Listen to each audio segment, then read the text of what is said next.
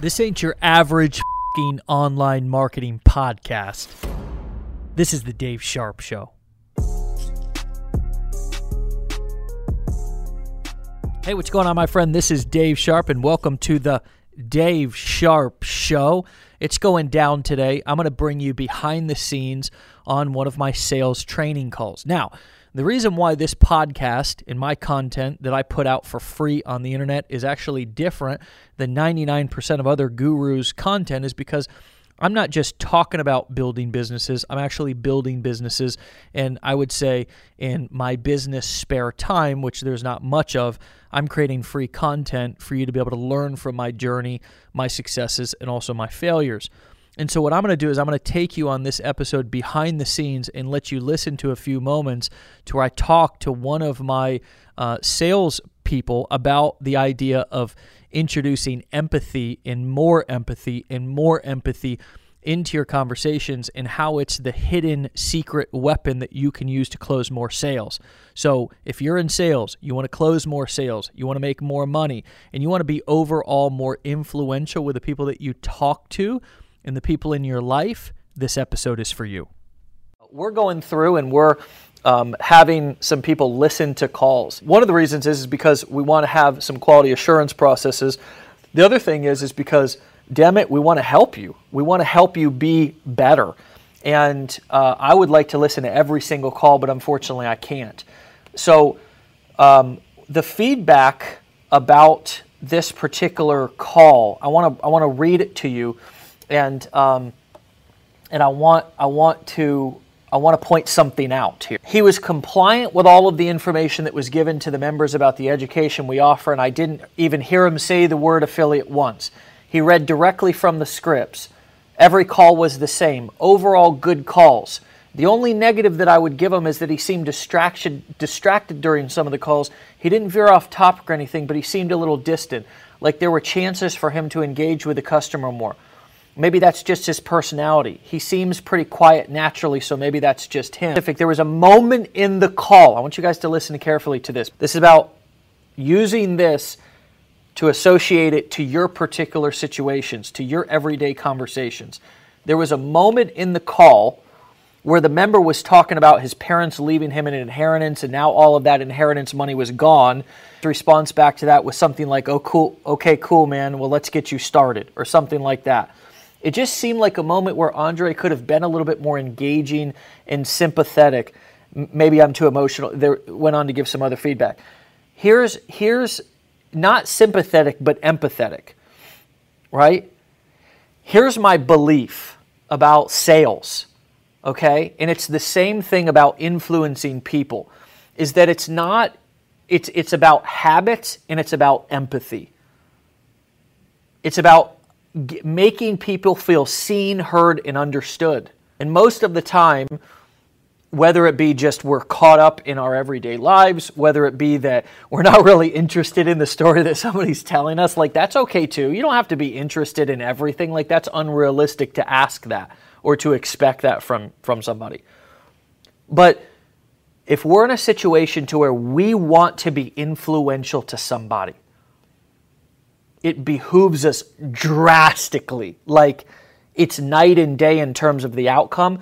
If we can zero in when there's a chance to connect with somebody, and, and it's not, it doesn't even take any additional emotional energy. It's just about using specific language. Let me give you an example. So, if somebody shares their heart or some recent situation, for me to say something like this in response, not try to veer off and pitch my product, not try to but to say, wow, man, thanks for sharing that with me. That sounds like it was really hard. Doesn't take any more energy. But that simple response back to somebody and then stopping. So I'm stopping. I'm not saying that, but let's go ahead and get you started. But this, I'm not doing that.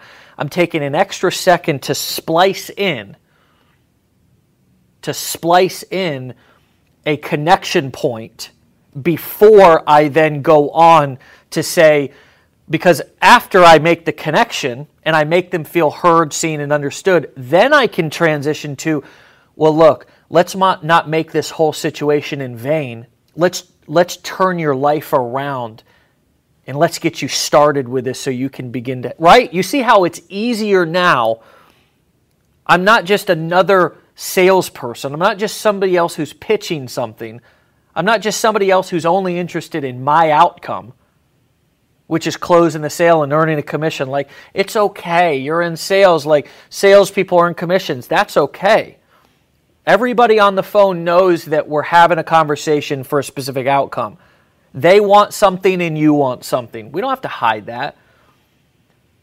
But the difference between making a sale and not making a sale, and it's not about sympathy, I don't believe, because sympathy is feeling sorry for somebody, and empathy is just feeling with somebody. And oftentimes, feeling with somebody just very simply means that I'm just going to acknowledge what the fuck you just said to me. I'm just going to acknowledge it and, and, acknowledge the fact that, you know what, that dude, thank you for sharing that with me, first of all. And that sounds like that was a really difficult situation to go through. The response back is now, oh my God, this person sees me, hears me, understands me. So now, my next thing that I say to him, there's going to be so much more instant rapport and trust. Does this make sense? So much more. So much more trust because people don't care how much you know until they know how much you care. Let me say that again. It's, this is a perfect example. That cliche, that's a one that's been shared many times for all these decades in personal development, but it really actually fits in this situation. They don't care how much you know about marketing, how much you know you can help them. They don't care how much you know until they know how much you care.